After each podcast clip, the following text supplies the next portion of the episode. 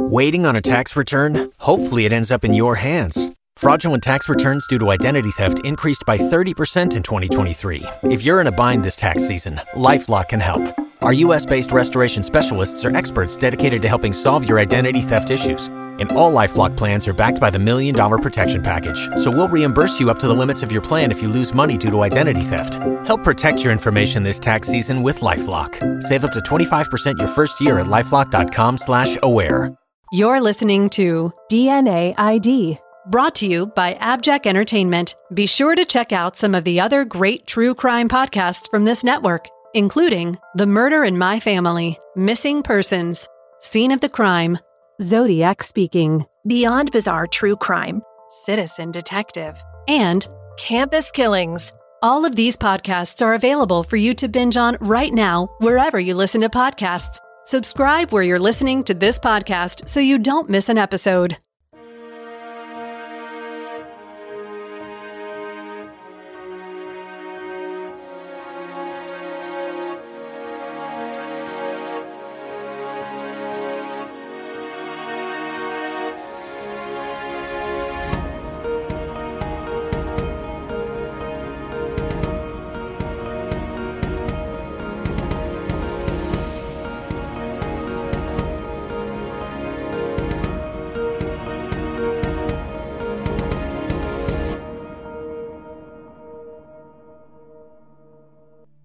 On October 21st, 1981, some hunters were in the area of an old dumping ground and landfill that was no longer in use, located on Highway 249 in the tiny town of Pegram, Tennessee. They found what appeared to be a partial human skeleton. The largely skeletonized remains, which had no clothing and no identification, were sent to University of Tennessee Knoxville anthropologist Dr. William Bass. He determined the remains belonged to a teenage female with straight brown hair. Dr. Bass told the media he guessed her age to be 16 or 17, but the publicized age range was 14 to 17. He estimated she had been dead for between four and nine months, and most likely had died sometime between January and August of 1981. Two species of beetles found inside her skull lived primarily during the summer months from May to July. That knowledge helped inform the date of death estimate. No cause of death could be determined. Dr. Bass wasn't even able to determine height and weight. This was because the body wasn't completely intact. The arms were missing, so were the legs below the mid thigh region, and one of the hip bones, the left. The remains bore signs of dog or coyote teeth marks, and Dr. Bass posited that the arms and hip bone could have been carried away by animal predation. But the legs were a different story. They had been sawed off just above the knees, as evidenced by tool marks on the femurs. This was, quote, near the time of death. Dr. Bass said, quote, the legs were cut off smooth enough for it to have been done with a saw, end quote. Police searched the area where the body was found, hoping to find the remaining limbs, with no luck. Because there were no arms, no fingerprints were available. Missing persons reports and corresponding dental records were thoroughly checked by the Cheatham County District Attorney's Office. The body did have some distinctive dental work that might help identify her, it was thought. This entailed the first molar on the upper right side of the jaw, which had a small filling, and one of the molars on the lower left, which had a much larger filling. The Doe Network description of Cheatham Jane Doe says, quote, crossbite on left side, filling present, poor dental care for some time prior to death. End quote. She was nicknamed Cheatham Jane Doe after all the investigative avenues failed to identify her. I'm not certain whether Cheatham Jane Doe was buried, but in 2007, the University of Tennessee Forensic Anthropology Center submitted a sample of her remains to the University of North Texas Center for Human Identification. They were able to develop an STR DNA profile and enter it into CODIS, into the Unidentified Human Remains database. There were no matches. Next, chemical isotope testing was conducted to try to determine Cheatham Jane Doe's geographical origins. The testing showed she wasn't from Tennessee, but rather was likely from southern Florida or central Texas, and had spent some formative years in the Midwest. They believed she might have been a transient who had come to the Cheatham area via hitchhiking. while the isotope testing would turn out to be all wrong. Cheatham Jane Doe was entered into NamUs in 2007 as UP 1582, and this gave rise to several rule outs over the years, thanks to possible matches brought to the attention of law enforcement by armchair sleuths. According to her NamUs page, as of July 2021, there had been at least 25 exclusions. Several facial reconstructions were produced by NCMEC, the University of South Florida, and Joanna Hughes, the first person to hold a BA in forensic art, but these led nowhere. In 2018, Cheatham Jane Doe was featured in an exhibition of reconstructions and drawings of several John and Jane Does put on by the University of South Florida's Institute of Forensic Anthropology and Applied Science. That, too, led nowhere. In 2022, the Tennessee legislature allotted $100,000 for specialized forensic genealogy testing on unidentified human remains located in the state. This generated the TBI Criminal Investigation Division's UHR DNA initiative. The TBI designated 14 cases to commence the program and sent 10 of the sets of remains to Othram for DNA extraction and sequencing. One of these was Cheatham Jane Doe. The TBI submitted some of her remains to Othram to prepare a SNP profile and undertake forensic genealogy. Othram provided some information on the Jane Doe's DNA relatives to the TBI, who was able to flesh out Cheatham Jane Doe's trees and locate some potential relatives in Florida and central Tennessee. TBI special agents contacted these family members and learned that they indeed had a relative who had not been in contact for more than 40 years. A DNA standard from one of these suspected family members showed that the theory was correct. She was Linda Sue Karnes from Clarksville, Tennessee. She was 15 when she was last known to be living.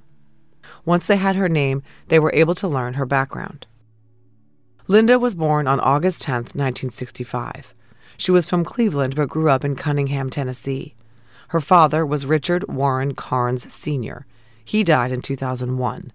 Her mother was Patricia May Slobig Karnes of Berwick, Pennsylvania, who died in 2005.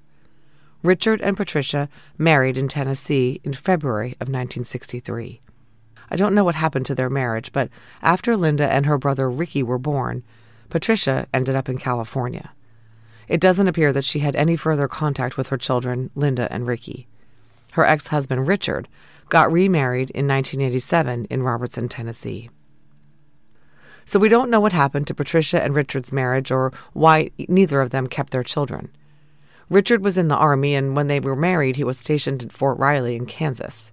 But at some point very soon thereafter, it appears that Linda and Ricky were split up and sent to live with different relatives.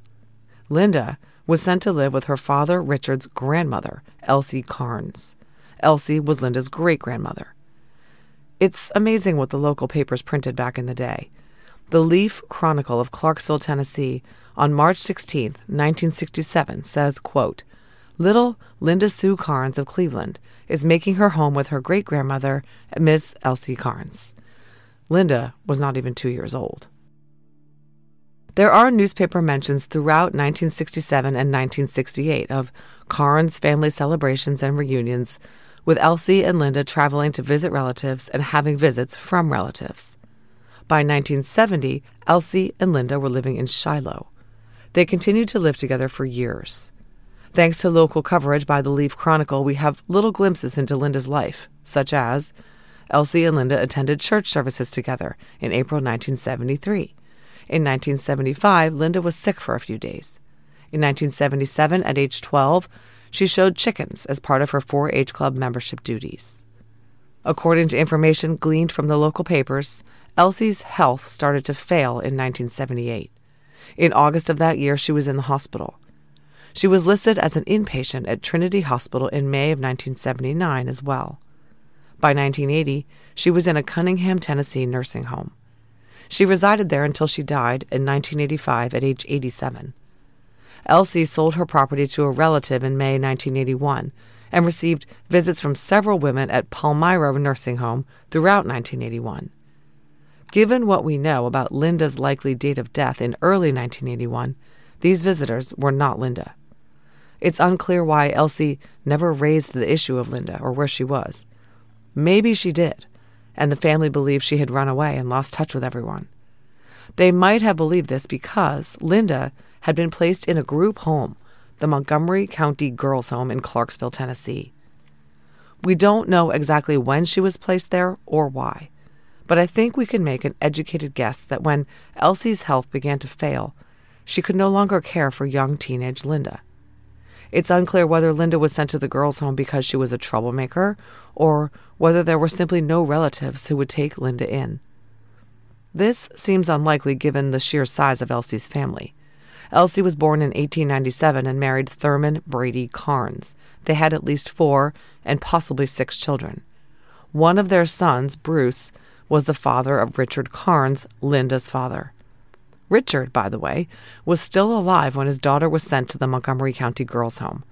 Not only was he living, but by the time she died, Elsie had 22 grandchildren, 30 great grandchildren, and 22 great great grandchildren. It's kind of hard to believe that none of these people would take Linda in.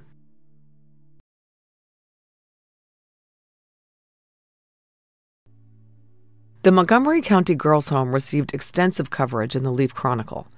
A 1980 article on the girls' home says it had been established in 1976 for girls who want help. The Department of Human Resources sent girls there who were in trouble at school, drinking, truant, or at odds with their parents. As of 1980, there were 10 residents. Director Laura Jones called the residents, quote, my girls, and said, quote, we have a strong desire to help these kids. Most of them come here crying out for help.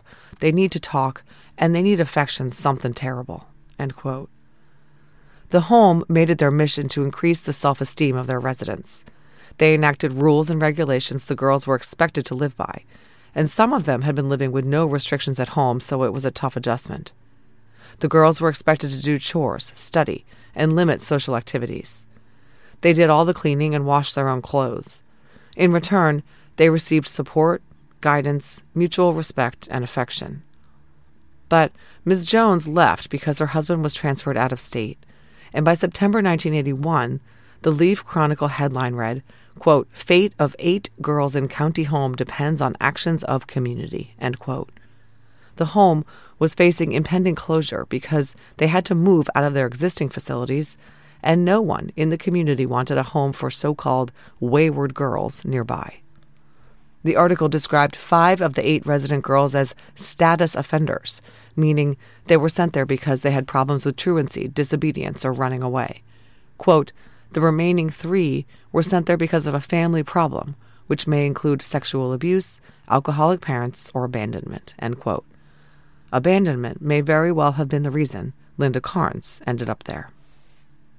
Significantly, the Montgomery County Girls' Home is mentioned in the police blotter column in the Leaf Chronicle on April 6, 1981. It was reported that a Juanito Crippen of the 6000 block of Franklin Street reported to police that at 10:10 p.m. on April 4th, four 15-year-old girls ran out of the home, leaving in a red Buick. Unfortunately, we don't know any more about this story, but Linda was 15 at the time. Was she one of the girls who escaped the Montgomery County Girls' Home and got into a red Buick? It's worth noting that the date, April 6, 1981, meshes with the time frame in which Dr. Bass, the anthropologist who examined Linda's remains back in 1981, placed her date of death and the information released by Tennessee authorities about Linda includes that she ran away from the girls' home and was later found dead and partially dismembered. The question, of course, is who was driving the red Buick? But there are so many more questions. Why didn't anyone raise the alarm that Linda was missing? Someone at the girls' home should have reported it. And Linda's parents and custodial great grandmother were all still alive. Why on earth did no one notice that she was gone? Then, the unidentified remains of a teenage girl were found in October 1981, 45 miles away from Clarksville, where Linda Karnes had run away. Why on earth did no one put this together?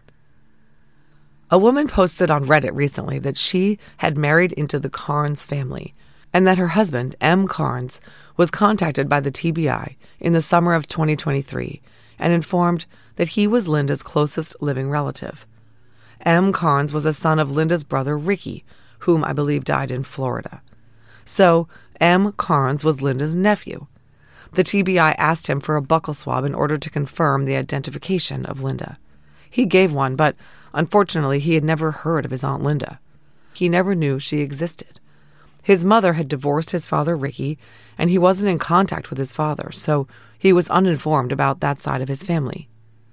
The Reddit poster said that Ricky's aunt contacted them a few years ago, and they went and visited her husband M's great aunt and uncle at a family reunion of sorts. Many other family members were there, including Karnes' cousins, etc., but no one ever mentioned Linda. The TBI is asking for help in solving the murder of Linda Sue Karnes. Special Agent Brandon Elkins credited Forensic Genealogy for solving part of the puzzle by allowing them to identify Linda after 42 years. He said, quote, This technology allows us to time travel and be able to identify these people who gave them their names back. End quote. Anyone with details about Linda or what happened to her, please contact the TBI at 1 800 TBI FIND. Recently, I let listeners know about a new benefit available to them called an Abjack Insider subscription that's available through Apple Podcasts. An Abjack Insider subscription will give listeners ad free access to every bit of DNA ID content published, both past episodes and future episodes. It will also give you benefits like early access and bonus content. Head over to Apple Podcasts and click on the DNA ID show page or the Abjack Entertainment channel to start a free trial. Thanks for listening to this episode of DNA ID. If you'd like to listen to the show ad free and help support the show in the process, please head over to patreon.com slash DNAID. And if you're interested in some fun DNA ID merch, visit the store at customizedgirl.com slash S slash DNA ID podcast. To contact the show, please email us at DNAIDpodcast at gmail.com. Follow us on social media at DNAID Podcast on Instagram, at DNAID Podcast on Twitter, or on Facebook at facebook.com slash DNAID podcast. Finally, if you want to visit our website, go to DNAIDpodcast.com. You'll be able to get all the episodes of the show, leave comments on episodes that I can respond to, and you can even leave voicemails. You'll get all the latest news about the show and important updates. Find links to our social media, merch, and a lot more. It's really your one stop shop for everything DNA ID. DNA ID is written, researched, and hosted by me, Jessica Betancourt. It's produced by me and Mike Morford of Abjack Entertainment. Music by Connor Betancourt. Check out our other collaborative podcasts Scene of the Crime, Missing Persons, and Beyond Bizarre True Crime.